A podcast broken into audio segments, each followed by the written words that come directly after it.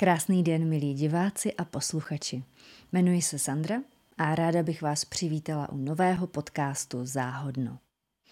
Ten vzniká v rámci hodnotového vzdělávání Cyril Mooney a tematicky bude vždycky zaměřený nějakým způsobem na lidské poznávání, učení a vzdělávání. S hosty se budeme zamýšlet, co vlastně je, co by mělo přinášet a pokud se budete chtít zapojit k podobným úvahám, tak můžete tak učinit nejenom při poslechu samotných podcastů, ale i v anketě, kterou jsme vám vložili do popisku. Takže teď už jenom doufám, že se vám naše podcasty budou líbit. Dejte nám to znát eh, odběry, lajky nebo komentáři. A přeju vám příjemný poslech a pojďme na první epizodu.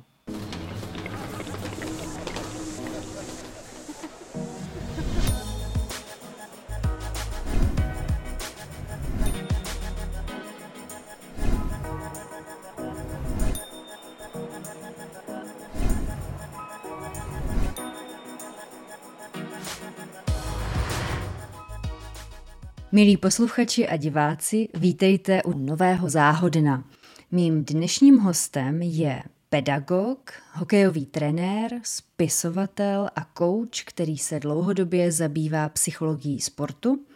Spolupracoval mimo jiné s Jaromírem Jágrem nebo tenistkou Karolínou Plíškovou. Vítám Mariana Jelínka. Hezký den, děkuji za pozvání. Pojďme začít u toho, kdybyste měl vzpomenout na mentory a pedagogy, se kterými jste se během svého života setkal, vybrat ty opravdu výborné, tak eh, co měli všechno společného? Je tam něco, nějaký společný jmenovatel? No, to je hezká otázka.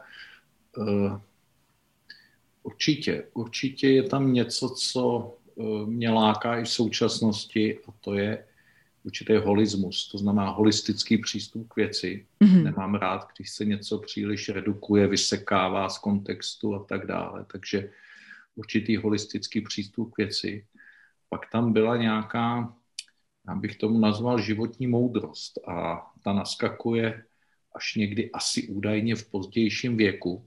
Takže ty mi všichni uh, jaksi lidé, kteří si myslím, že mě hodně ovlivnili, byli opravdu věkem už hodně staří, relativně hodně staří oproti mně, když počítám, že mi bylo 25 a 20 nebo dokonce 18, tak to byli šedesátníci, pětašedesátníci, tak to mě taky nějak fascinovalo, protože já jsem měl staršího tatínka a nějak jsem k těm starším lidem uh, právě z tohohle hlediska tíhnul.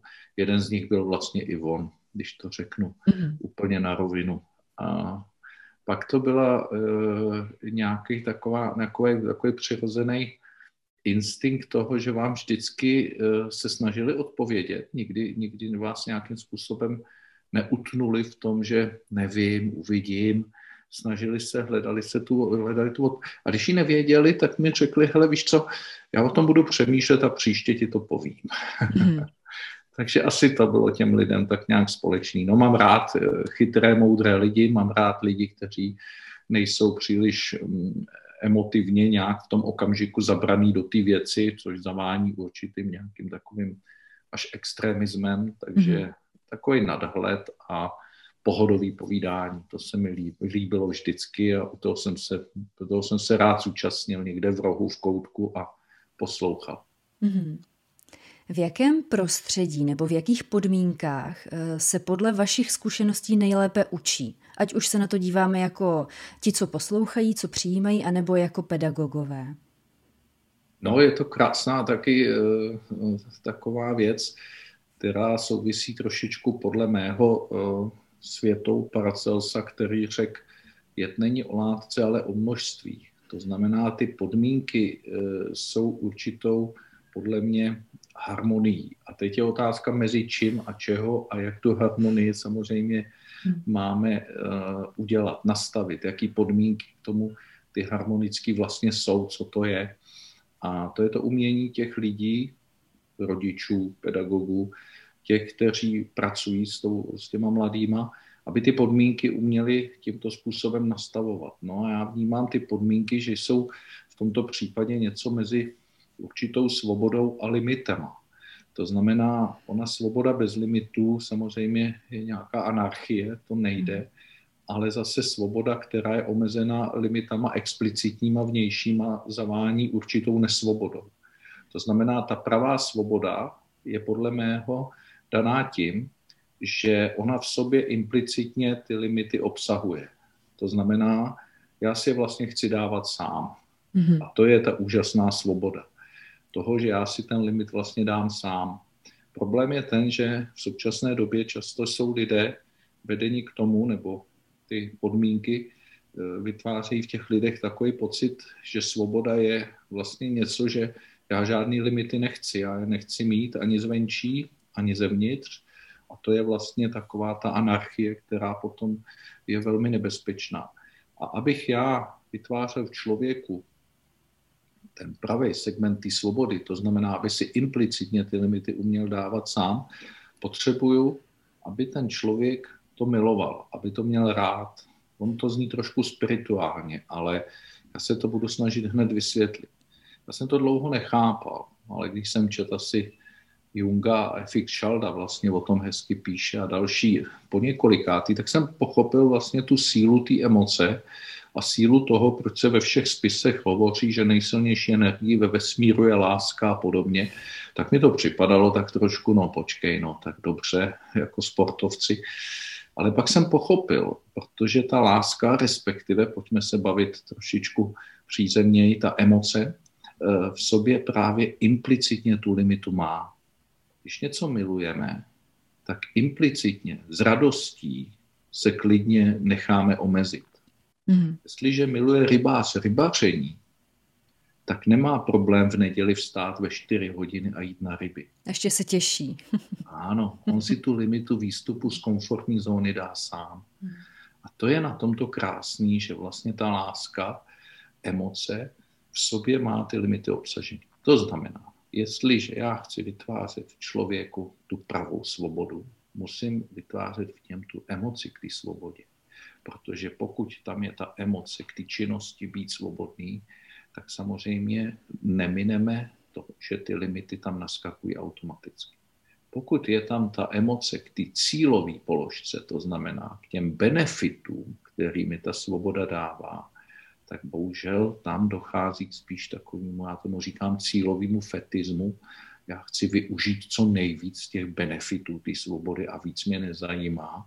A potom je to o tom, že ty lidé často křičí o tom, na co všechno mají právo, ale už nevnímají, respektive nechtějí ani vnímat ty povinnosti. Mm-hmm. Takže ta odpověď je asi taková, že mi se líbí, když se dítě narodí, a já jsem zastánce toho, že si myslím, že mu nelze dát okamžitě totální svobodu. Jestliže já dám dítěti svobodu v jídle, no tak se přejí čokoládou tolik, že, že vlastně uh, se čas, často je mu až špatně. Mm-hmm. Já jako rodič, jako dospělý si myslím, bych měl vytvářet podmínky, které dávají ty určitý limity zvnější, zvnějšku.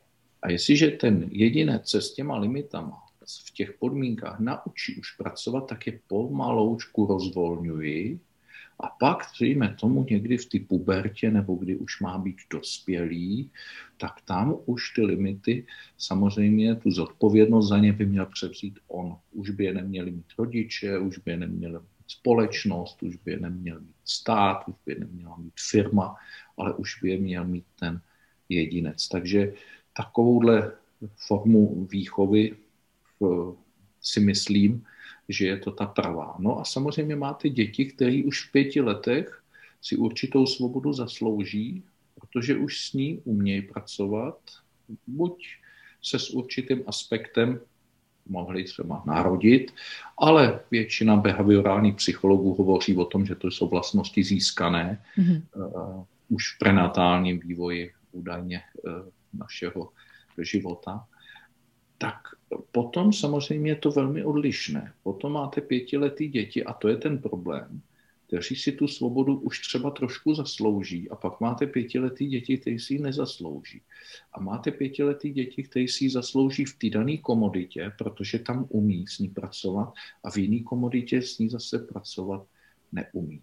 mobily, jídlo a já nevím, co všechno potřebujeme těm dětem v tom okamžiku limitovat. Takže myslím si, že je to hra s limitou a hledat tu harmonii mezi tou explicitní a implicitní svobodou, respektive limitací té svobody. Hodně důležitá je při učení i důvěra. Důvěra mezi eh, pedagogem a dítětem nebo žákem a konec konců i mezi rodičem a dítětem. Eh, jak s tou důvěrou, s tím nastolením důvěry pracujete vy? Nebo máte nějakou radu, jak na to jít, jak se na to dívat, na tuhle otázku? Víte, tyto, tyto věci, tyto, tady nazveme je měkké věci, protože z, z takového toho business pohledu, když někdo školí, tak se rozlišují ty soft skills a hard mm-hmm. skills, tak tyhle ty soft skills, ty se ne, nedají předat pokynem. Mm. Všimněte si, že se nedají předat racionální nějakým odůvodněním. Hele, když si budeme ale věřit, tak budeme mít lepší vztah. No jasný, všichni to víme, ale eh, zaříte to takovouhle radou. Nebo pojďme se domluvit, že budeme mít tady v partě super vztahy a tím ten tým bude přece lepší a hmm. no, moc to nefunguje. To znamená, tady v tomto případě eh, fungují jiné věci a to jsou věci naplňování určitých jaksi podmínek, který když já naplním, tak může dojít potom k té důvěře nebo k té emoci a podobně. Takže já si myslím, že e, tou základní podmínkou, aby vlastně došlo k důvěře mezi třeba rodičem a e, tím dítětem nebo učitelem a dětskem, nebo i mezi dvěma dospělýma je, že já ji nemůžu porušovat. To znamená, první musí být nositelem já. Jak matka Teresa říkala, že jo, jestliže chceš změnit svět, změn sebe. Mm. Takže já si myslím, že u té důvěry první věc je, že pokud nejsem já důvěryhodný, asi to blbě můžu po, po, požadovat po okolí. Je to úplně stejně, jako jestliže paní učitelka učí matematiku, ale nebaví jí to, tak je jako velký předpoklad toho, že ty děti to bavit taky asi nebude. Mm-hmm. Naopak, když ona bude jak si mít tu emoci k té výuce matematiky, tak je tu základní stavební kámen, že se může odpíchnout od toho, že třeba některé ty děti ta matematika opravdu bavit bude. Mm-hmm. Takže důvěra. Důvěra v současné době vnímám, že je ukřižovaná. To znamená, pro mě je velmi, velmi uh, poškozená a je to eh, z takového prostého důvodu, eh, že samozřejmě těch, těch bodů je více, ale všimněte si, že plno lidí vlastně přistupuje už od počátku k někomu cizímu s velkou nedůvěrou vlastně jako by mě chtěl každý okráct, hmm. jako by každá, každá uh, energetická firma, ne, to je podvod, oni tě chtějí nalákat. Každý tady uh, operátoři slibují všechno možný, ale v tom je něco zakódováno. Takže my už jsme se naučili jako dát si extrémní pozor. A uh, pan Sokol, zesnulý filozof, nedávno zesnulý filozof, říkal, Eh, při přednáškách velmi jednu podstatnou a zajímavou věc, která mi utkvěla, a to, že vyspělá společnost se pozná podle toho, že když přijde někdo cizí, tak k němu od začátku přistupuje jako, že je to dobrý člověk. Hmm. To znamená, je to ta nastavená ruka. Že ale v současné době mi nepřipadá, že přistupujeme k věcem, jakože eh, k nositeli těch věcí, jakože je to dobrý člověk. Protože bohužel uh, už jsme se tolikrát jaksi spálili, ne osobně třeba, ale vnímáme z médií, ať jsou to ty šmejdi a další a další. Takže ta důvěra je taková extrémně poškozená. A ona je poškozená vlastně, souvisí to podle mě s hodnotovým řádem toho, té společnosti a s etikou samozřejmě. Hmm. No a ten hodnotový řád, když se nad tím zamyslíme, ty hodnoty bohužel ty jsou opravdu teď takový všelijaký, takový rozhození. Oni se hrozně fragmentovali. Všimněte si, každá firma má své hodnoty, každý společenství má své hodnoty. My nemáme jednotný, jednotný, takže ta polarizace, a nejen polarizace společnosti, kterou vidíte v, v politice a vidíte ji třeba i v, v, ve vztahu k tomu covidu v současnosti, mm. ale ono se to ještě fragmentuje do daleko menších složek, takže ty hodnoty jsou taky takhle fragmentované. A já si myslím, že eh, trošičku, ale teď je to jenom moje hypotéza, na tom bude mít jako podíl i ten vývoj toho, že ty křesťanské hodnoty, které nám byly jaksi blízké, tak eh, ty teď se tak nějak rozsypaly, už je moc lidí ne, nerespektuje jako pravé hodnoty. Dokonce někde jsem četl nějaký článek, že 5% lidí v České republice už se řídí pouze křesťanskýma hodnotama, když to za první republiky to bylo nějakých 70%. A já, je ne, já nechci tady prosazovat křesťanství, to bych nechtěl. Já jenom mm-hmm. jsem chtěl říct, že přece jenom tu byly nějaké hodnoty, které se nějak, jak, tak, jakž takž měly dodržovat. A, a ať už ze strachu z toho, že půjdu do pekla, nebo že mi něco ublíží, anebo z toho, že jim věřím, to je jedno. Ale byly tu nějaký ukazatele, nějaký mezníky. No a tyhle hodnoty se trošičku jako vytratily. Jak říkám, každá firma, každý si teď má nějaký svý základní hodnoty. No a, a přebrali je vlastně, přebrala je legislativa, zákony. Že?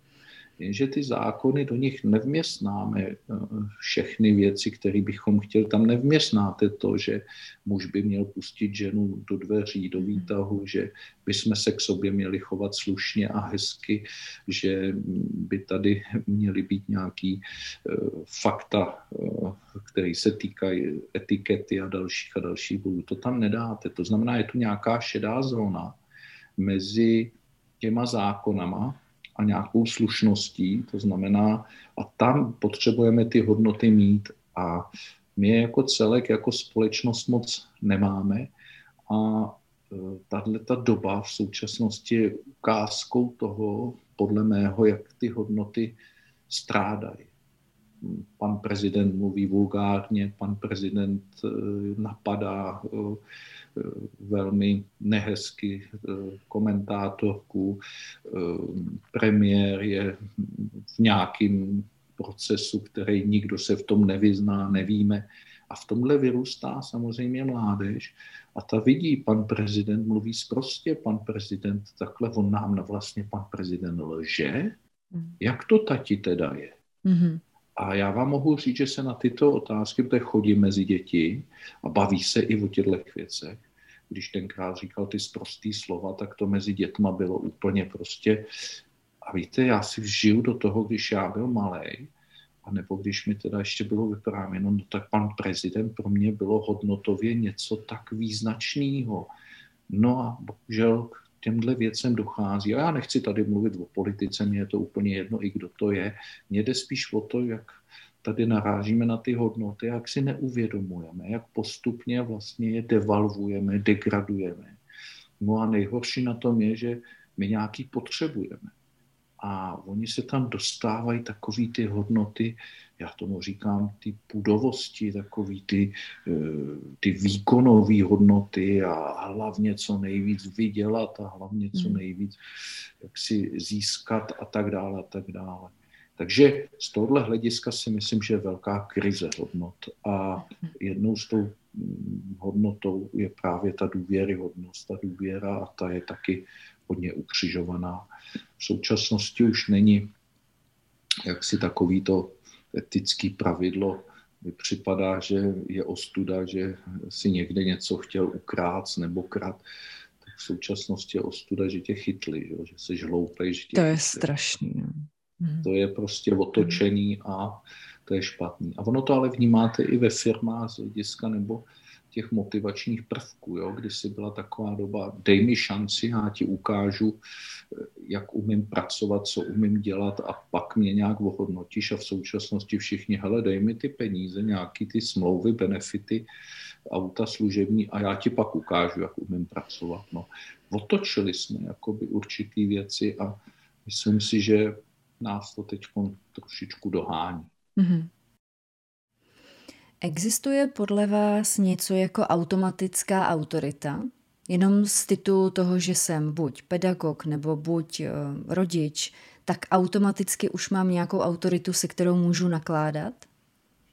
Tak pokud víme, že v životě máme určitý role a Eh, tak samozřejmě ta role v sobě je nositelem nějaký jakoby hypotetického, já bych řekl potenciálu autority. Hmm. Ne, že ta autorita je automatická, to v žádném případě, ale potenciálu. Jenže bohužel s tou demokracií a to, s tou svobodou i tyhle ty autority dostávají na frak, protože v současnosti právě, jak si myslíme, že všichni můžou mluvit do všeho, hmm. tak ztrácíme respekt k autoritám a to je velký problém. Už každý je najednou epidemolog, každý je ten nejlepší učitel. Když se něco stane, já to vnímám v tom sportu, tak tam to bylo vždycky, že všichni byli trenéři, ty tatínkové, tak mhm, mhm. teď je to a samozřejmě uh, s chodou náhod včera jsem se na jedné vysoké škole bavil s pedagogama a tam už ani nikdo nechce být rektorem. Vždycky se o to místo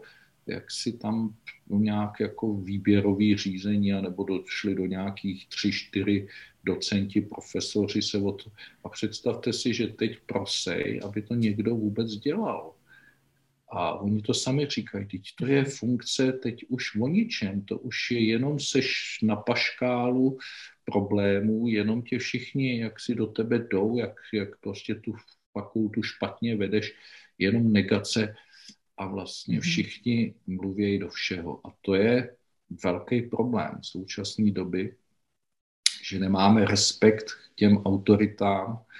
A teď je otázka, čím se to stalo, jestli ty autority si ten respekt vůbec v současnosti zaslouží, hmm. a nebo že to příliš moc eh, jaksi eh, redukujeme z toho důvodu, že člověk se setkal, já teď jenom plácnu s lékařem, který nějakým způsobem nebyl takový, jak si on představoval a tím pádem všichni lékaři jsou hned špatní. No. To samý máte, potkáte učitele, trenéra a všichni jsou hned špatní mm-hmm. a tak dále. Takže takovýhle to eh, jak si eh, s, nějakým způsobem zobecňování je, je trošičku problém v současnosti a myslím si, že nám chybí takový kritický myšlení a ten nadhled, a to se vracím k té první otázce. Vlastně to se mi u těch starších lidí hrozně líbilo, že ty přece jenom už tu emoci tam takovou hroznou neměli a e, v tom a měli z toho nadhled a půjde. Prostě to je on, ale neznamená to, že jsou tam všichni takový. Takže mm-hmm. všude jsou zlí lidi, všude jsou hodní lidi, všude jsou chytří, všude jsou hloupí.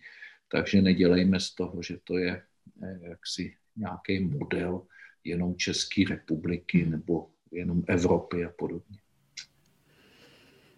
Pojďme teď eh, k otázce, kterou řeší pravděpodobně snad každý pedagog a i rodič. Jak přirozeně aktivovat děti, aniž by si připadali k něčemu nucené a jak probudit ten zájem, který už potom oni si sami přiživují, ale jak vlastně do toho na začátku jít, aby to vzali. Hmm taky hezký téma, obtížný téma, tak samozřejmě já vždycky říkám rodičům, že když chcete, aby dítě něco dělalo, tak máte dvě možnosti. Buď ho motivujete, dejme tomu, že vás bude tří, čtyřletá holčička, klučík obtěžovat někde na kafi, si chcete povídat s kamarádkou a e, bude vás obtěžovat tati, mami, pojď už domů a já nevím, co všechno. A vy máte dvě možnosti. Buď ho namotivujete, koupíte mu nanuka a máte přesně 10 minut čas, kdy to dítě sedí, než to nanuka slíže.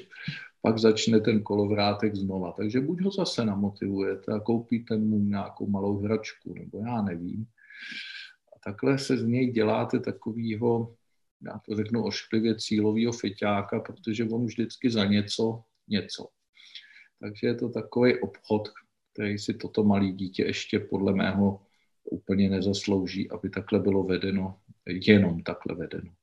No ale pak máte druhou možnost, že to dítě, eh, jak si zaujmete nějakou hrou, kreslením, činností, to dítě, eh, protože děti žijí více přítomností než dospělí, takže oni tu přítomnost vyhledávají a pokud v té přítomnosti jak si nemají žádný impulzy, tak se samozřejmě začínají nudit. Ale pokud ty impulzy já jim dodám, a to je právě to, dokázat vlastně to dítě vtahnout do nějakého procesu, tak najednou si zjistíte, že možná za půl hodiny jste vy ta, která vstáváte a říkáte, hele, pojď už domů. Ale on je zabraný do nějaké hry nebo do něčeho a vlastně se mu najednou ani nechce a nechtěl, nechtěl předtím čůrat, teď nechce čůrat a měl hlad a teď nemá hlad, je zabraný do té hry. Takže já si myslím to zaujetí. A to zaujetí se dělá výstupem z komfortní zóny, určitou narrativní formou, kdy já vůči tomu věku toho dítěte musím vlastně ty podmínky přizpůsobit takže pokud jdu s někým třeba bruslit, tak určitě je neštěstí, když tříletý, čtyřletýmu dítěti a vnímám to často u trenéru, někdo vysvětluje, že má nožička vnější hranu a vnitřní hranu brusle a že tam se má odrážet, tak to dítě, na ně je to samozřejmě, tato, tato forma je příliš složitá. Ten trenér vypadá velmi vzdělaně samozřejmě, ale kdyby tam zvolil narrativní formu nějakého typu hry, kdy si uvědomí, že ta nožička se tam automaticky díky tomu překládá, že pojď, budeme si hrát tady na čápa, na želvičky, já nevím co, tak to najednou to dítě eh, vnímá úplně jinak a samozřejmě se k tomu i jinak staví. Je to o té fantazii těch rodičů, je to, je to o tom, že když vás tohle baví, tak najednou ty věci najdete. Najednou hmm. prostě vám o to jde. Pokud to máte jenom jako vedlejší nějaký, eh, tak samozřejmě ty děti eh, potom jakoby nás otravují a, a my máme plno práce a teď a to je to umění toho rodiče právě tohle vybalancovat a uvědomit si, že ten čas věnovaný těm dětem touto formou je hrozně cený do jejich života, obzvlášť je to do nějakých pěti, sedmi let, kdy se otvírají ty okna určitý, jak se tomu, jak psychiatři říkají, v tom vývoji toho dítěte, kdy, kdy to je velmi podstatný a velmi důležitý. A my, když to zaspíme, tak jako bohužel pak hmm. jsou to takové ty věci, že se hrozně těžce ovlivňují eh, v pozdějším věku. Jo. Já to často přirovnávám, protože více pohybu v té tom fyzičnu, tak eh, třeba se rodíme se třemi druhy svalových vláken, pomalý, rychlý a přechodný.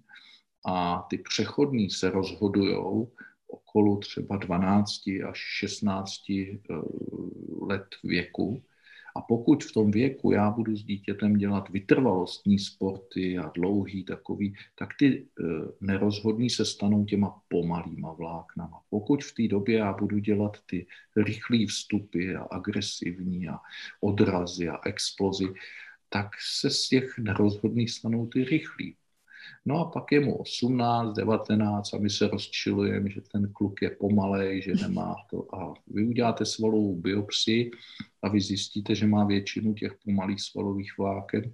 A je možný, že se stala chyba třeba v těch 30% těch přechodných vláken, kdy trenér, který nebyl vzdělán v této problematice, tak s těma dětma třeba víc běhal vytrvalostní věci a tak dále. Takže vlastně on pomohl tomu, že to dítě potom, eh, nebo ten dospělý potom má eh, více těch pomalých svalových vláken.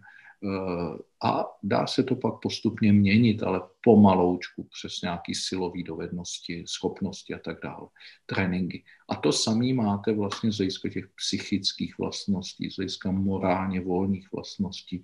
Si neuvědomujeme, jak je důležitý, v jakých podmínkách vlastně to dítě těch pěti, sedmi let eh, vyrůstá, jestli nás vidí u odpuste mi stupidních, nic neříkajících seriálů s, lahvo, eh, s lahváčem a s klobásou a pak je asi trošku zbytečný v 15 mu říkat, hele, moc se nepřejídej, teď už máš zadek, já nevím, svíceři nebo něco podobného a tak dále. To jsou takové výroky, které jsou jako velmi, velmi špatný. Ta zodpovědnost těch rodičů je jaksi neodiskutovatelná, ale oni ji často nechtějí, protože často slyším, ale když škola má ty děti pod kontrolou víc než já, já, já přijdu z práce unavený a tak dále a tak dále. Takže to je věc každýho. Já nechci tady působit, jako že někoho moralizuju, já jenom uh, si myslím, že uh, plno lidí vlastně si neuvědomuje, co to, co ty podmínky vlastně, jak jsou důležitý, podstatný a to, co se nám pak nelíbí na těch dětech, tak když se ty lidé zamyslí u mě, aspoň když přijdou a já řeknu, a co, a co jste dělali vy, když tomu dítěti byly tři roky, vy jste nepoužívali mobil, vy jste ho mhm. věčně neměli a najednou se ty partneři začnou hádat a on říká, vidíš to, to jsou ty tvoje, věčně si byl na mobilu, koukal si do toho a teď se divíš, že to dělají děti a tak dále a tak dále. Ano, něco na tom je, že hmm. bohužel ty vzory jsou tak silný, a, ale i v negativním slova smyslu. Mm-hmm. Tak náš druh je na tom, v podstatě je to, je na tom, jsme na tom založeni už uh, tak dlouho, že je těžké to vykořenit a ani bychom to neměli chtít, jenom se na to prostě podívat a pracovat s tím asi vědoměji, než, uh, než to zatím děláme. Myslíte s čím teď? S digitálním? S tím vzorem, protože eh, to učení se napodobováním a vůbec vzorem eh, těch nejbližších rodičů, které má dítě kolem sebe, nebo lidí obecně, tak eh, mně to přijde dneska už, že je to jasné, ale samozřejmě je velmi těžké to do té každodennosti dostat, když se nad tím někdo nezamyslí, nebo ehm, se nad tím nezačne vědomě hledat cestu, jak s tím pracovat lépe. Asi tak. A ještě navíc je tu hmm. taková, co vnímám problémová, co je ten správný vzor. Už ta definice je problematická, rozhodně. Hmm. Ale tak možná bychom to mohli, uh, mohli schrnout jako uh, když chceme děti k něčemu vést, tak je hloupost uh, chtít po nich něco, co sami neděláme, nebo uh, pro co nemáme vytvořené podmínky potom je to jenom na nich a je tam spíš stres a, a bariéry a, a ten vztah asi nefunguje potom úplně, úplně dobře. Určitě a ještě je tu jedna věc, když někoho chci k něčemu vést, tak to vypadá jako, že je to ta přítomnost, kdy já ho vedu mm. Té situaci, ale my si neuvědomujeme často, že my tomu človíčku nebo tomu dítěti, tomu té mladé osobě dáváme vlastně něco, co se projeví třeba až za 10-15 let. Hmm. Co tím chci říct?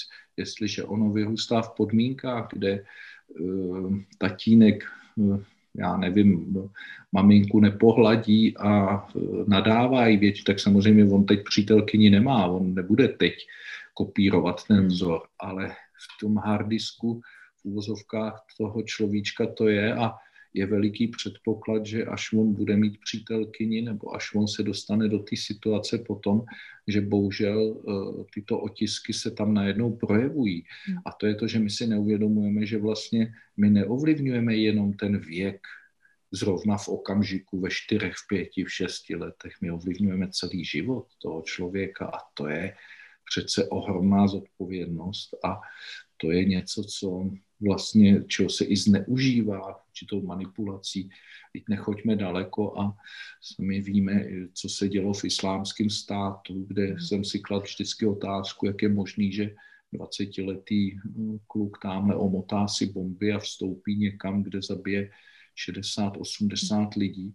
Ale pak, když zjistíte, v jakých podmínkách čtete, jestli se to i k vám dostalo, jak, v jakých podmínkách oni eh, je vychovávali, a vyrůstali, tak jim to pak připadalo úplně vlastně přirozený. To je na tom to hrozný, že eh, jestliže od eh, raného věku tam uřezávají hlavy panenkám a učí je, jakým způsobem a tak dále, tak to jsou velmi ošklivé věci a samozřejmě ten člověk pak ztrácí a ta hranice vlastně otrlosti se posouvá až tak daleko, že dochází až k takovýmhle zvěrstvům.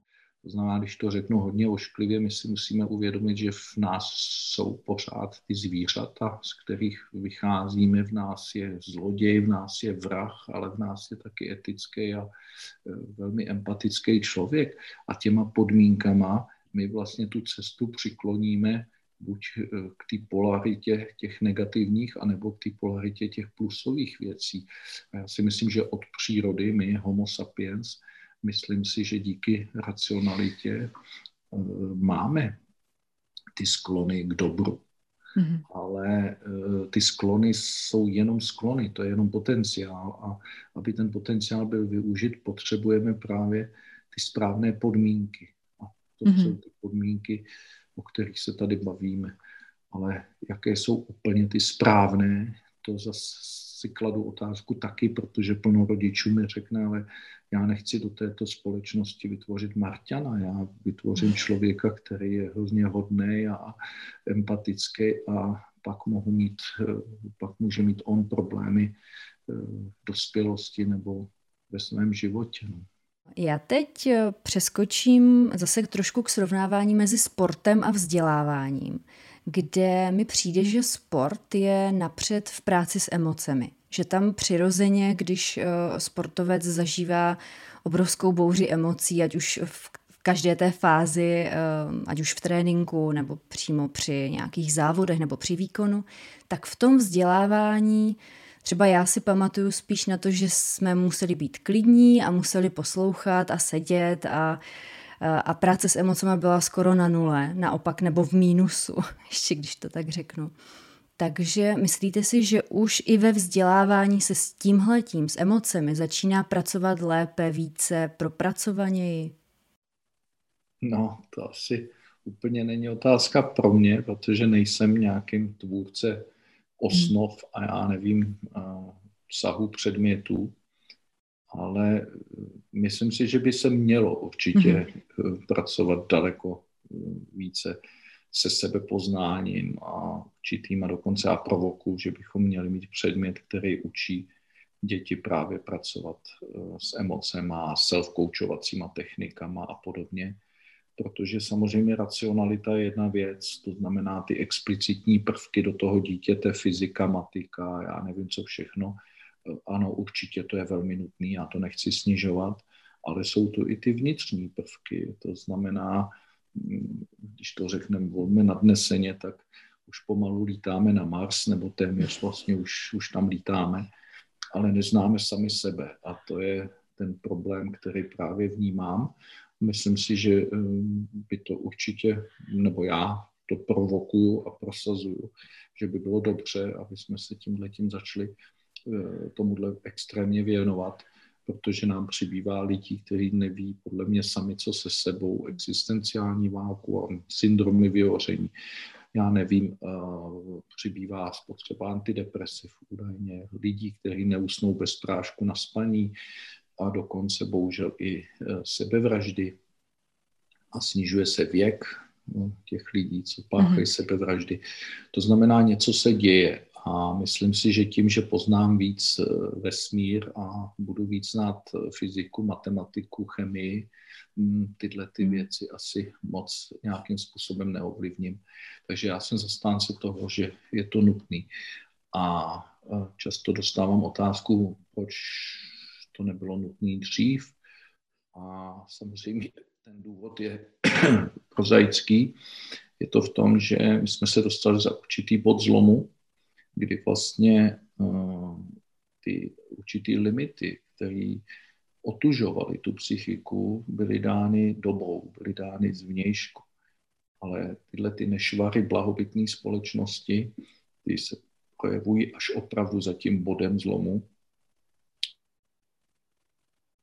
Emi Kedy, jedna americká psycholožka, říkala uh, krásnou větu, kdy hovoří o tom, že vlastně když nám šlo o život, nebyl čas na deprese. A když už nám jde o ega, tak vznikají ty deprese. Nám paradoxně nejde tolik o život v této době. Ten strach o život není tak silný. Ano, nebudeme mluvit teď o době koronaviru, to je trošičku specifický období, berme posledních 20 let. Ale zvýšil se tu ohromně veliký stres eh, kontinuální a to je stres související s atakama našeho ega.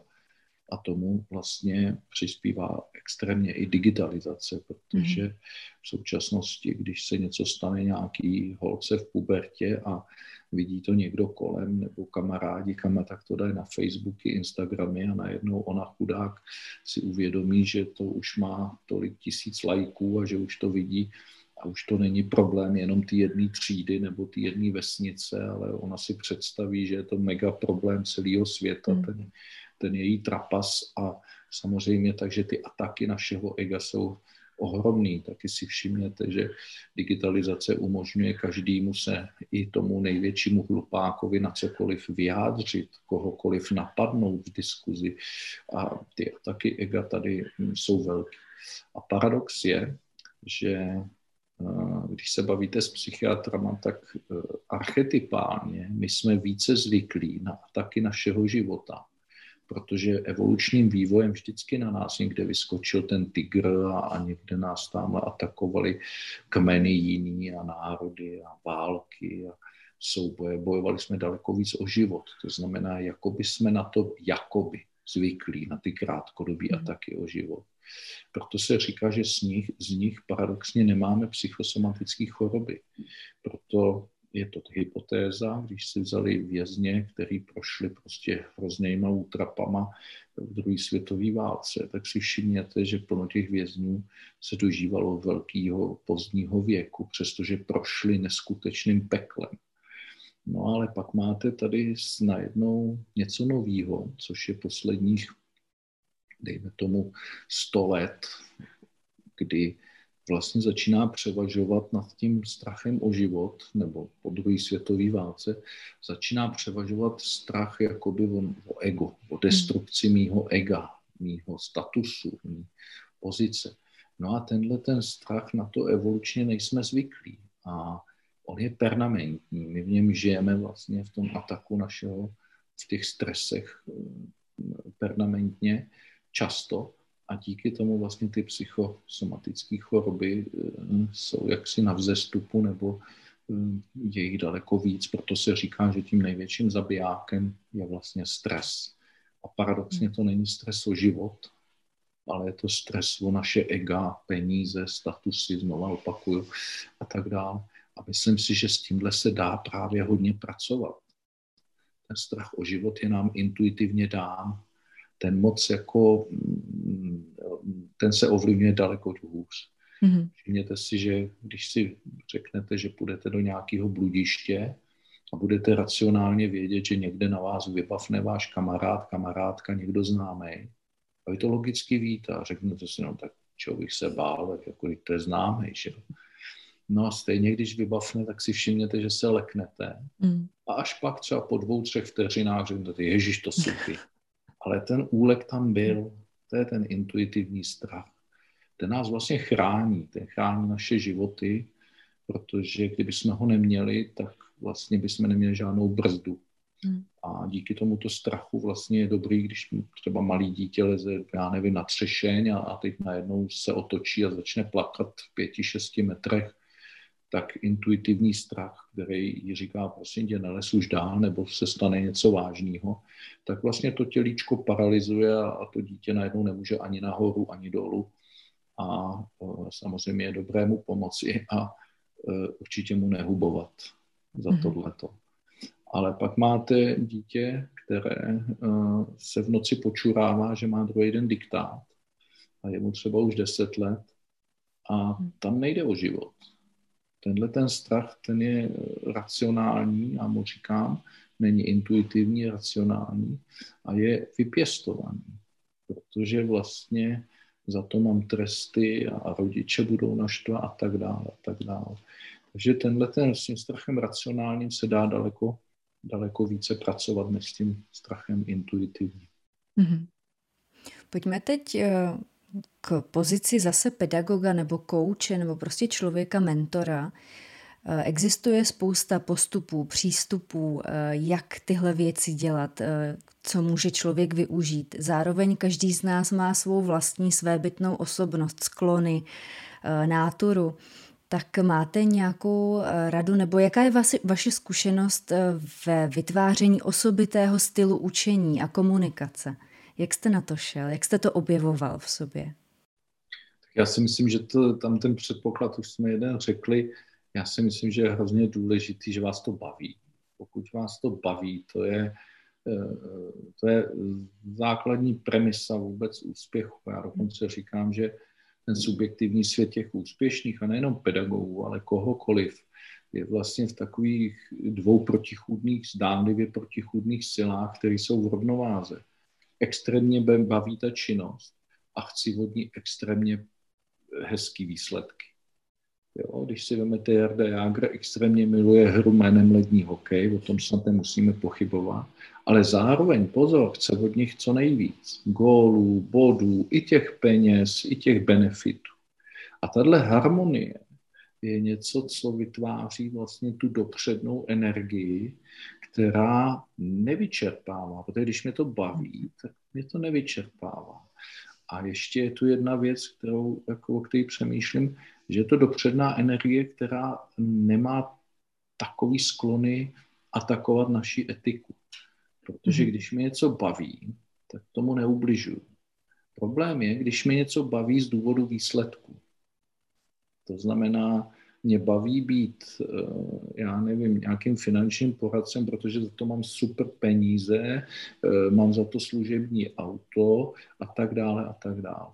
To znamená, pokud je ta emoční vazba k těm cílovým položkám daná, tak bohužel tam dochází potom k takovým těm věcem, no jo, ale já ji chci tak moc, tu cílovou položku, mm. Samozřejmě, bohužel ta etika je tam atakovaná více. On to řekl krásně Platón, to napsal, že lidé, kteří milují moc, by k ní neměli mít přístup. Je krásný, že? Mm. Takže já si myslím, že to je to, umět jak si se zamyslet sám nad sebou a e, proto říkám, že bychom jedna z těch mých technik, když pracuji s někým, je inspirativně dej si rande sám ze sebou, kde vlastně dochází k takovému vnitřnímu dialogu, který má určitý pravidla podle toho, za co, o co se zrovna jedná. A ten by měl dovést k tomu, že vlastně člověk by si měl uvědomit, že by se měl starat obě, o obě dvě ty složky, i o tu emoci k té činnosti a i o tu touhu v tom vynikat, být v tom mm-hmm. dobrý. A myslím, že i ten pedagog by na tomhle měl mít uh, založený to svoji práci. Mm-hmm. A pokud někdo dělá učitele uh, z důvodu toho, že uh, má brzy volno, je brzy doma, má dlouhý prázdniny a jaksi obědy zadarmo a tak dále, a nikoho nechci urážet, to může být v jakýkoliv profesi, tak bohužel takový člověk bude mít trošku problém z hlediska toho, aby v těch dětech budil nějaký vztah ke vzdělání. Mm-hmm. Ale ho to baví, tak samozřejmě je tam daleko větší procento úspěšnosti v tom, že v těch dětech vytváří ty správné hodnoty třeba vůči tomu danému, danému předmětu. Mm-hmm. To je velmi těžké, obtížné, ale uh, je to i hra s určitou komfortní zónou toho dítěte, protože všimněte si, že často vzpomínáme na svý pedagogy, který nás tenkrát nejvíc štvali, protože oni nás vlastně nutili vystupovat z komfortní zóny a tím nás vlastně nejvíc naučili. Ale ta komfortní zóna je nám tak jakoby blízká a zase máme to archetypálně, když nelovíš, odpočívej, tak ona je nám blízká a ty výstupy z té komfortní zóny jsou prostě pro každýho, to pro všechny z nás jsou určitým způsobem nepříjemný. Hmm. Je otázka, jak si to já v tom vnitřním dialogu umím nastavit, protože když dám na ty svý falešní pocity, což je lenost, já nevím, tak samozřejmě bohužel jak si zůstávám v té komfortní zóně a v té komfortní zóně říkám dětem, víš, tam nikdy nic nevyrostlo. Tam jako ti vyroste břicho možná, jinak jako nic, musíš vystoupit z té komfortní zóny. A že se k tomu, do toho mnoha lidem nechce ze začátku, je úplně normální.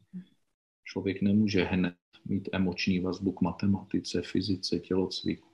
Ale po určitý době dobrýho vedení, kdy ten člověk vytváří ty podmínky, které tam mohou naskakovat, tak najednou po 6-8 týdnech, dvou letech může vznikat silný koníček nebo vztah, ať už k jakýmukoliv předmětu.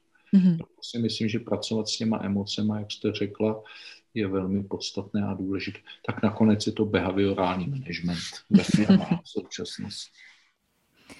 To mi připomnělo teď, jak jste mluvil uh, o tom, uh, že třeba i vztah matematice uh, se dá, dá objevit, tak jak rodiče nebo i učitelé někdy říkají, on na tohle to není. Tak to je v podstatě házení flinty do žita, i když ještě to nemusíme vědět, že on na to není. Akorát jsme nepřišli na to, jak to rozdmíchat. Hmm. Souhlasím s váma. Já si myslím, že takový důkazy jsou i v pozdějším věku, nejenom u dětí. Znám hmm. lidí, kteří ve 40 letech se zamilovali do umění, eh, zamilovali se do hry na housle, nebo jsem měl i manažera, který byl i na škole základní a všude omlouván z tělocviku a teď je z něj, z něj úžasný maratonec, protože vlastně chtěl zhubnout a k tomu byl nějaký pohyb a postupným vedením a e, mini úspěchama. Najednou v něm naskočila ohromná emoce této věci, takže emoce vznikají, zanikají v nás, to všichni víme a jenom podmínkama kterými se v životě potkáme a setká se to a teď je otázka, jestli my ty podmínky můžeme trochu ovlivňovat. A já jsem přesvědčený, že ano. Na druhé straně nemůžu být naivní v tom, že si myslím, že z každého udělám eh, zamilovaného do toho, do čeho budu chtít. To je asi hloupost. A hmm ale v každém případě dát tomu nějakou šanci je podle mě velmi důležitý, ale to nejde bez toho, aniž já bych tomu nedal tu šanci. To znamená pár týdnů, měsíců a uvidí se, jestli ten dotyčný tam tu emoční vazbu nějakým způsobem eh, vzniká, nastavuje, anebo jestli bohužel to k tomu není. Ale myslím si, že je hrozně důležitý do života a to si taky málo kdo uvědomuje, mít nějakého silného koníčka, nějaký silný zájem, protože tam si jdeme odpočívat, tam jdeme do přítomnosti, na to se těšíme hmm. a to je přece nádhera, ať je to, odpuste mi třeba to, že chlap eh, leží pod autem a vyměňuje brzdní destičky u svého veterána, který ho miluje. Nemusí to být žádný duchaplný eh, činnosti, že někdo tady studuje filozofii nebo něco, to vůbec ne. Je ideální, když ty zájmy jsou, já tomu říkám v tom klasickém hetriku, to znamená rozvoj fyzického těla, to by měl být nějaký ten zájem, protože starat se o ten svůj nejbližší domov, pro naší duši, což je naše fyzické tělo, na to často zapomínáme. A pak je to ten mind food, to znamená zase trošičku výstupy z komfortního zóny z hlediska potravy pro naši mysl a pak je to, to duševné duchovno. Takže já, já inspiruji člověka, že by měl mít ve všech těchto třech oblastech nějakým způsobem jaksi určitý zájem a jestli je to vážná hudba nebo čtení a z hlediska fyzična, že chodí třikrát v týdnu na tenis, dvakrát jednou si jde zaběhat, nevím, to nechávám na každém. Ale trošku mě mrzí, nebo vnímám, že máte eh, lidi, kteří v jedné té segmentu jsou úžasný, ale v těch ostatních bohužel eh, jim to trošku pokulhává ať to máte jednoho pana profesora eh, u mě na škole, eh, u nás na škole, který mě vlastně, my jsme kamarádi a já ho neustále inspiruji, on je úžasný z hlediska eh, té hlavy, ale bohužel to fyzično hmm. je tam problém. Jo. Má problém výjít do šestého patra a má velkou nadváhu a 30-40 cigaret denně a tak dále. Tak je mi to hrozně líto. No. A pak hmm. máte zase člověka, který až narcisticky, až zbytečně si dává eh, jak si na svý postavě lpí, ale jak já říkám, přečet naposled Honzíkovu cestu, no, to, je, je pak taky těžký, že? Mm-hmm. takže je to každýho boj, ale proto od těch dětských let si myslím, že je krásný to k takovému, mám takovou přednášku Kalo Kagáty asi 21. století, to znamená rozvoj rozumu těla a duše, to Řecko. Mm-hmm. To si myslím, ten, ten hetrik, že je dobrý, když ty děti v těchto třech věcech, jak si provokujeme od začátku těm výstupům z komfortní zóny. Já se teď vrátím eh, k té úžasné věci, co jste říkal o harmonii eh, lásky k tomu, co dělám a těm cílům, že tam musí být určitá ta harmonie. Tak eh, když si vezmu vzdělávání a nastavení známkování jedniček, tak jako by to ty děti tlačilo jenom k tomu jednomu extrému, k tomu, k tomu cíli, jo, mám jedničku splněno, hotovo a o, té, o tom obsahu, o tom, co vlastně se učil, co dělal, tam není vlastně vůbec nic. Tak eh, je podle vás dobře, že už se opouští tenhle ten eh, režim známek spíše k tomu formativnímu hodnocení? Víte, eh, často ty diskuze jsou hrozně peprný a jadrný a máme to podobně i ve sportu. Jestli má vlastně dítě v pěti, šesti, sedmi letech hrát na výsledky, mm-hmm a, a nebo ne, a jestli se mají dávat medaile, a nebo ne. Víte, já si myslím, že ten problém mm, není v tom, jestli se má hrát a má známkovat nebo nemá známkovat. E, já dokonce, když o tom přemýšlím, tak si řeknu, Ježíš Maria, ale hra přece má nějaký výsledek a mm-hmm. činnost e, testu, diktátu má nějakou známku. Ale víte, kde je podle mě problém? Mm-hmm. Jaký důraz té známce dáváme a jaký důraz tomu výsledku dáváme. Ale myslím si, že zase není dobře vytvářet v dítěti jako uh, věc, že hele, o výsledek nejde a o známku. Mm-hmm. Nej, nej, nejsem toho zastánce. Já si myslím, znova opakuju, něco má svůj začátek a má svůj konec a ten konec je něčím specifikován. A jestli je to výsledkem, že vyhraju 2-1 nebo 3-1, a nebo jestli dostanu na konci školního roku jedničku, dvojku, trojku, já si myslím, že je to, já bych to bral jako, že je to v pořádku a vůbec bych tady jako nediskutoval, ale diskutoval bych o tom, jaký důraz ty věci dáváme jo, že to máme žákovskou a tam dáváme ty známky a už od dětství. Samozřejmě potom to vede k tomu, že je tam ten, ta pozornost na ten výsledek tak silná, že vlastně my řekneme, no tak nebudeme ty výsledky dělat to není řešení. Já si myslím, že řešení je nedávat tomu, nebo v určitém věku, dávat tomu takovou podobno, pozornost, která je adekvátní. A hlavně ta známka by přece měla sloužit k tomu, že by měla být něčím, co vlastně bych se měl ještě doučovat a ne nějakou, nějakou výsostním postavení, že někdo má jedničky, tak je výjimečný a tak dále. Takže to je věc, která eh, souvisí trošičku s tím, jak to taky berou rodiče, vnímají, mm. jak to učitel prezentuje a tak dále. Takže znova opaku, nemyslím si, že je problém známky ano či ne, ale je problém důrazu, který na to klademe, mm. zbytečný.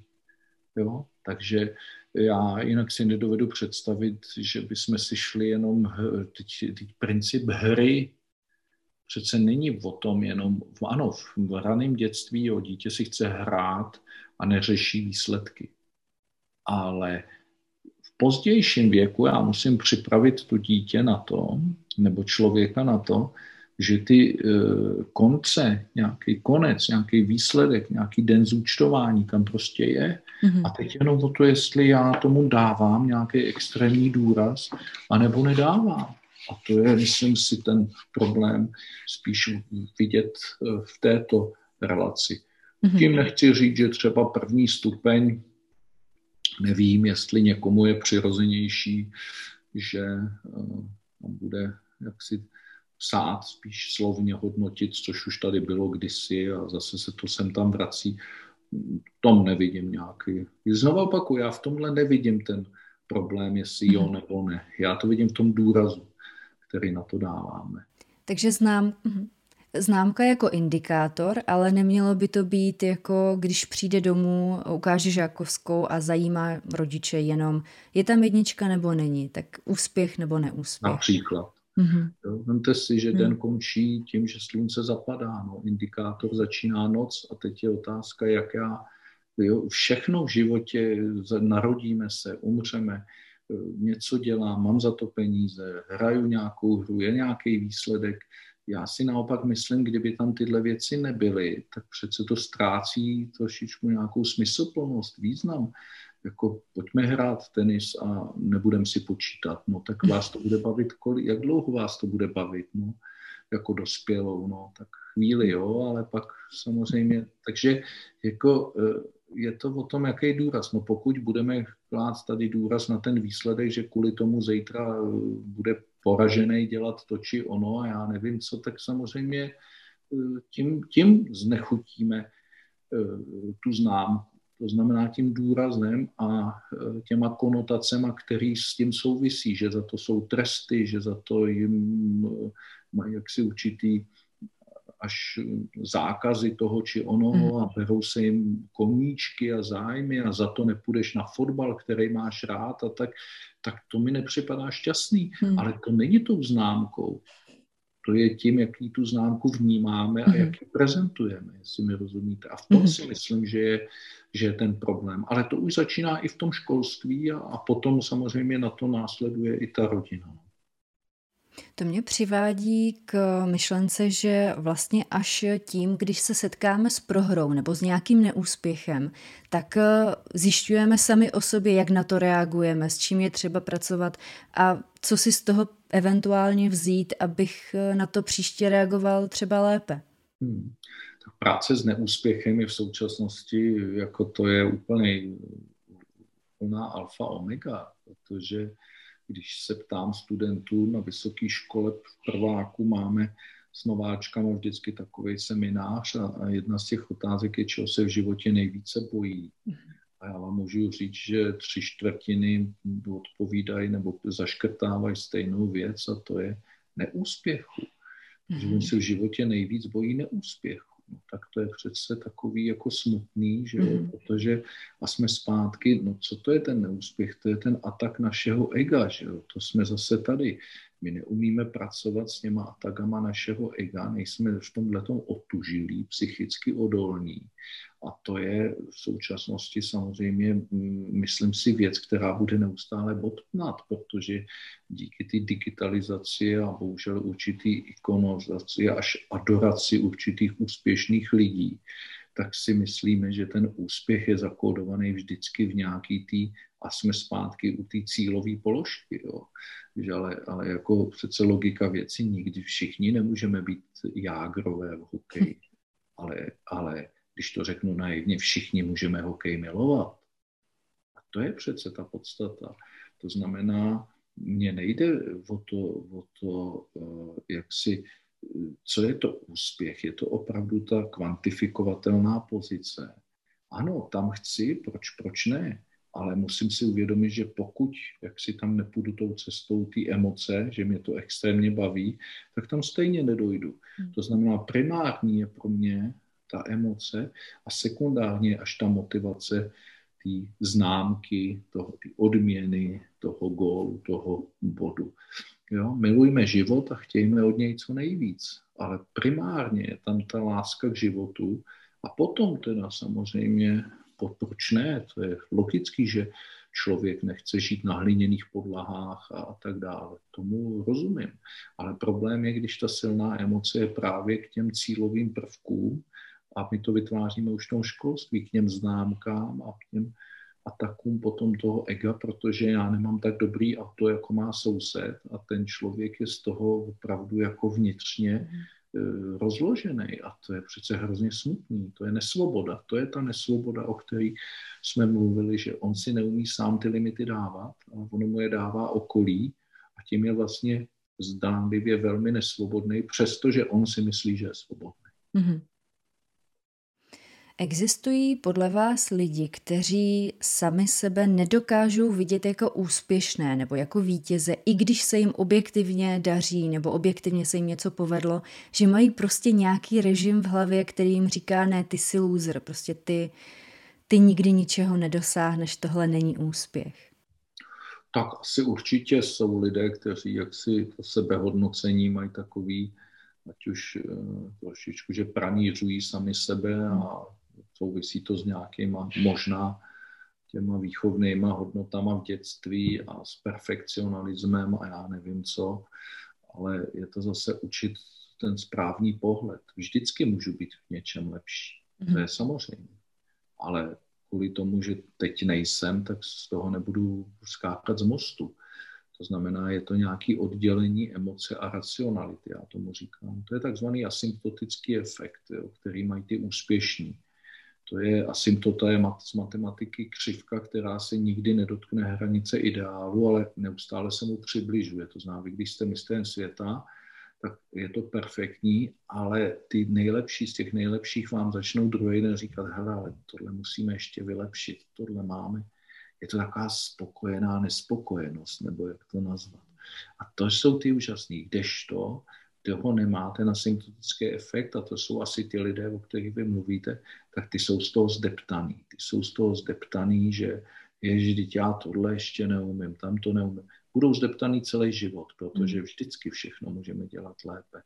Takže zase je to o tom učení a vidíte, kolik otázek jsme tady nastínili, které jsou problémové v současné době a který by bylo fajn třeba v tom předmětu školském, který by se týkal toho sebepoznávání, právě řešit, aby mm-hmm. člověk se uměl lépe orientovat v té současné době, eh, která je opravdu extrémně eh, hnaná do toho výkonu. Ale v tom dospělém věku už to člověk si může analyzovat sám. To já si myslím, že je i dobrý, že eh, prostě jsou firmy, předhánějí se a tak dále. A asi tohle to asi ani nejde zastavit. Ale problém je, že my jsme tuhle tu věc vlastně vložili už do té výchovy u těch dětí. Hmm. A tam si myslím, že spácháme trošičku takový eh, nešvary. Jo. Takže z tohohle důvodu by bylo fajn u těch u té mládeže trošičku jakoby se nad tím letím zamyslet. Ale znovu opakuju, pak vám určitý rodiče oponují a mají v částečně pravdu, že no jo, ale my to budeme jaksi tímto způsobem a pak vychováme toho Machťana do současného světa. A to je zase samozřejmě otázka, která není jednoduchá. Rozumím. Do toho předmětu, který jste zmiňoval o sebepoznání a těchto věcech, který eh, by byl skvělý ve škole, by určitě zapadlo i to učit děti vyhodnocovat si svoje neúspěchy sám a tím pádem se sám umět nasměrovat, což souvisí i s těmi sebekoučujícími mechanismy, o kterými jste mluvil, které jsou podle mě strašně cené a ještě s nimi tolik neumíme pracovat. Určitě to všechno tohle, to, co tady říkáme, je eh, v nějakých takových, já bych tomu řekl, plenkách, ale ne z důvodu času. Ono už se o to zajímá člověk, myslím si, hrozně dlouho. Problém je, že to není vědecky lehce eh, obhajitelné, opodstatnitelné, není to lehce kvantifikovatelné a e, znovu opaku, je tam i problém, kudy vlastně jít, kam, kam.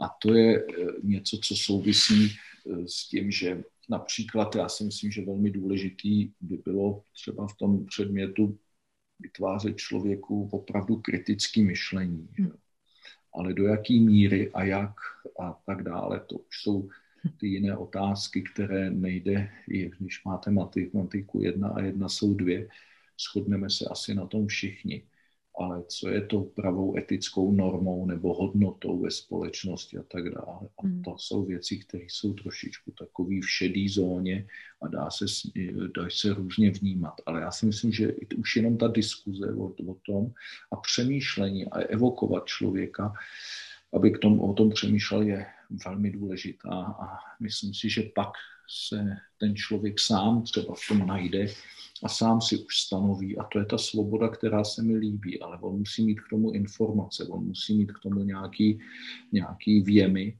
který když mu nedáme, tak bohužel, anebo mu dáme špatný, tak dále. Takže z tohohle hlediska si myslím, že těch věcí je, co, co nás budou trápit, je plná celá řada. Profesor izraelský Harari hovoří o čtyřech základních, on má ty 4K takzvaný, kdy povídá, že eh, v současné době by bylo velmi důležité, aby jsme se soustředili na komunikaci, protože ta digitalizace samozřejmě tu komunikaci face to face a tak dále, kooperaci, protože kooperovat lidé přestávají umět, protože každý má to ego tak vysoký, mm. že máme trošku problém spolu jaksi diskutovat. Eh, pak je tam kreativita, tu v počítači taky moc nenajdete a pak je tam to kritické myšlení, takže on má ty 4K a samozřejmě k tomu potom je to sebepoznání, o kterých vy mluvíte. Takže já si myslím, že ty pokusy všude možně na světě jsou s tím a zase se vyvíjí každý trošičku jiným směrem, ale je fakt, že postrádám takový jasný přístup k tomu, že jako se vyvíjely a objevovaly nové vědy a přišly předměty, které souvisely se současnými předmětama, tak eh, konec ty počítače, že jo, před 30-40 lety taky nebyl předmět ve škole počítače mm-hmm. a, a díky těm technologiím se tam musel dát, ale bohužel zapomínáme na to, že ta psychika je tady už s náma celou dobu a eh, stejně nějak ji tam jakoby nechceme nebo zatím nedáváme tak razantně, jak bychom měli. Takže já si myslím, že věřím tomu, že ten předmět jako jednou, jednou opravdu bude a doufám, že to nebude nějaká dlouhá doba. Mm-hmm. Pojďme teď ještě eh, k další harmonii mezi dvěma principy a to je týmovost a individualita. Ať už je to ve sportu, v biznisu nebo kdekoliv, zdánlivě to je v konfliktu. Ale musí to tak nutně být? Musí být v konfliktu? No to je právě ten konflikt, který je živočišný. Že jo? To už říká Jung, že největší energie je ve dvou protichůdných silách. Hmm. Tak ono to pnutí vlastně v těch protichůdných silách, to je ta dopředná energie. Hmm. Takže hmm.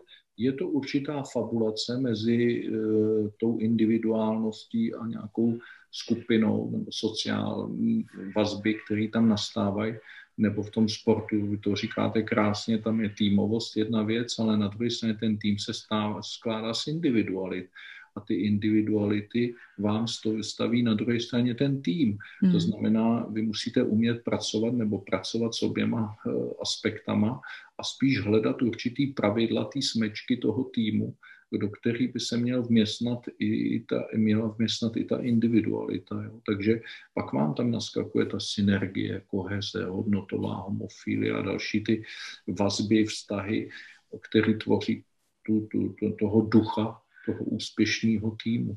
Takže je to obtížný, ale je to zase o, tý, o tom množství. Vy jste řekl mm-hmm. správně slovo harmonie, ale jaká je ta pravá harmonie, to zase je otázkou podle toho, jaký máte ten tým, jaký tam jsou ty osobnosti a podle toho, jak vám taky ten jedinec je eh, do toho týmu prospěšný, na co teda kladete větší důraz, protože můžete mít extrémní individualitu, která bude velmi prospěšná pro ten tým, ale ve své podstatě bude prospěšná i díky tomu, že je hodně sobecká.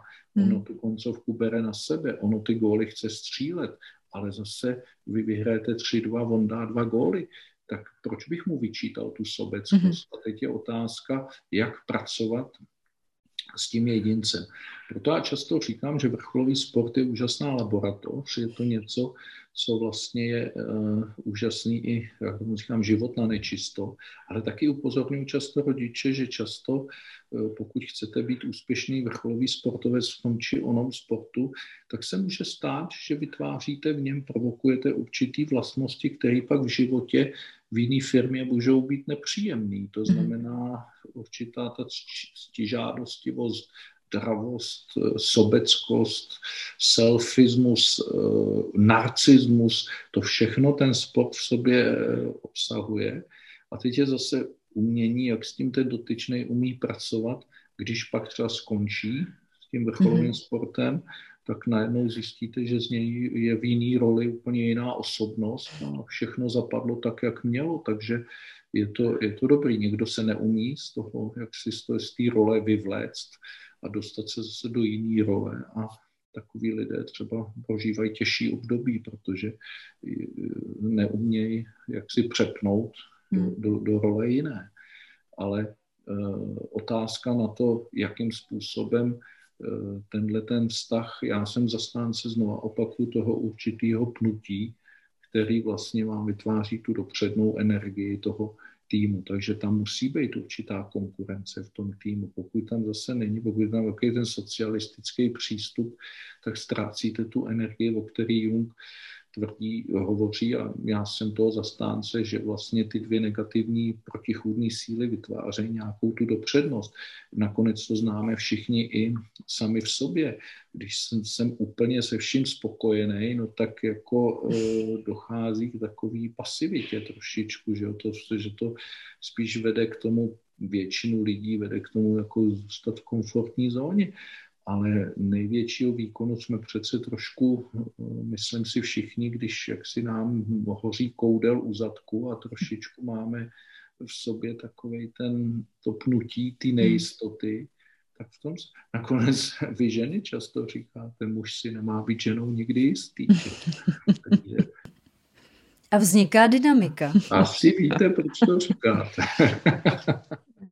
Ještě Eh, k tomu biznisu a k těm týmům mě napadá, že ještě poměrně nedávno ve výběrových řízení do firem se hodně upřednostňovali extroverti, individuálové a tyhle ty, eh, tenhle ten konkrétní typ osobnosti.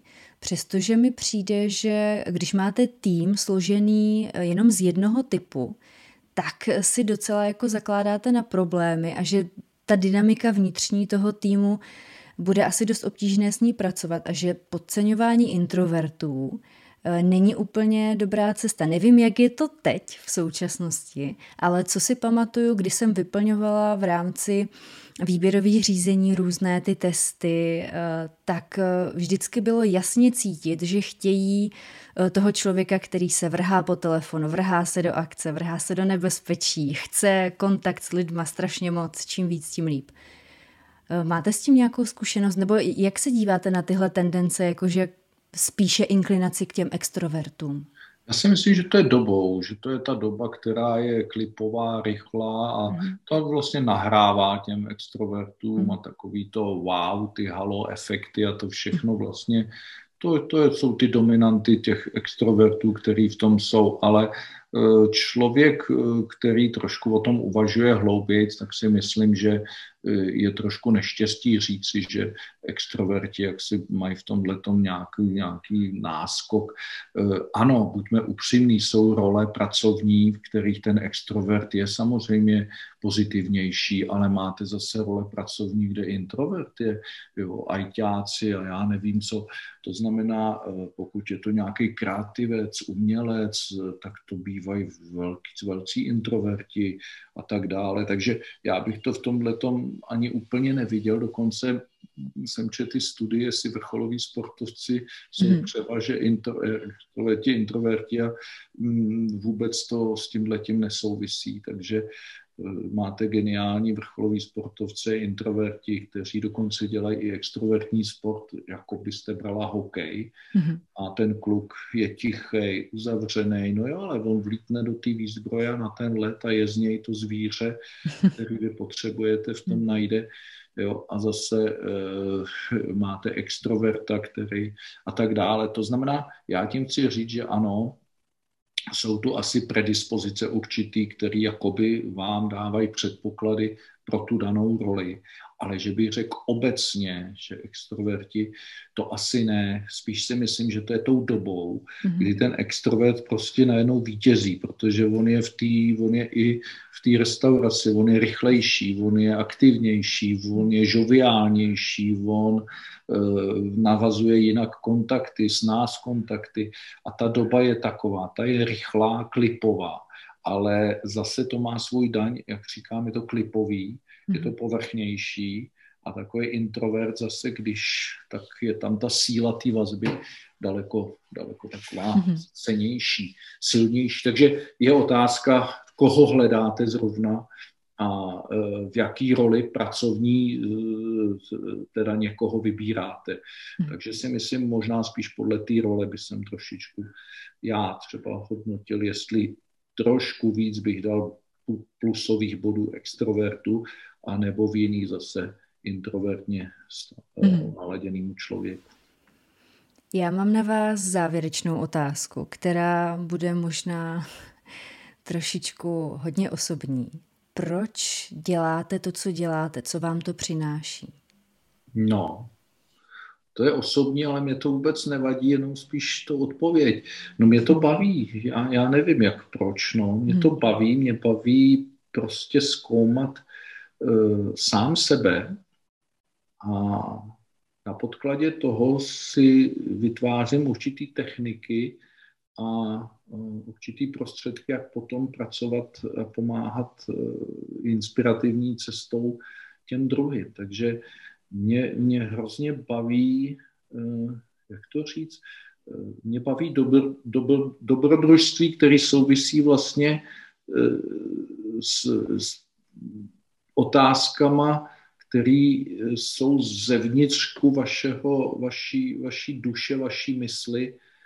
A jako takové otázky na tom, kde je myšlenka, když na ní nemyslíš. A kde se v tobě bere nebo vzala ta či ona reakce a e, jak vlastně vnímáš čas, který tady máš a že to všechno jednou skončí.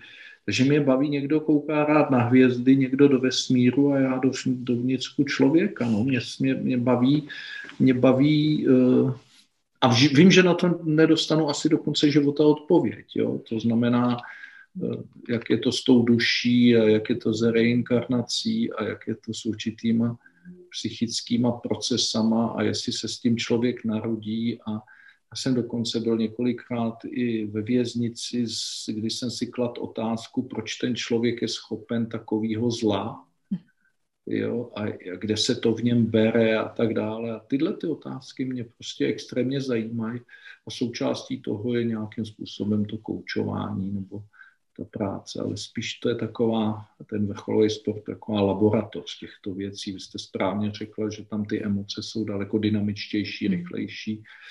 Takže v tom ten sport je právě dobrá laboratoř na tohle, jo? kdy vidíte, jak během vteřin se ten člověk změní, ať už do pozitiva nebo do negativa a kdy zase naopak, když je totálně vtažen do té činnosti, tak najednou se vymizikují všechny ty vlastnosti, jestli je cholerik, flegmatik, extrovert, introvert. Mm.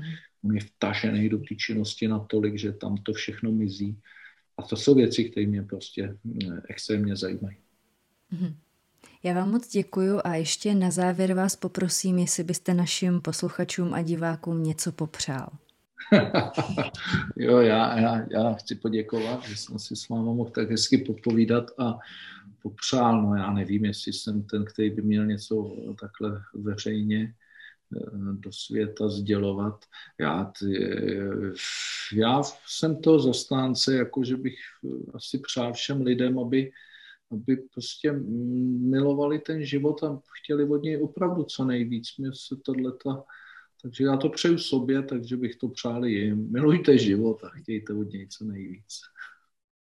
Moc vám děkuji, ať se vám daří. Vám taky a děkuji za rozhovor. Děkuji, že jste doposlouchali nebo dokoukali až sem. Pokud se vám naše práce líbí, můžete ji podpořit libovolným darem na platformě Darujme.cz. Stejně tak nás moc potěšíte, když se zapojíte vlastním názorem do ankety Co je pro mě vzdělávání. Odkazy vám dáme do popisku a teď už se jenom těším na další online shledanou u příštího dílu. Mějte se krásně.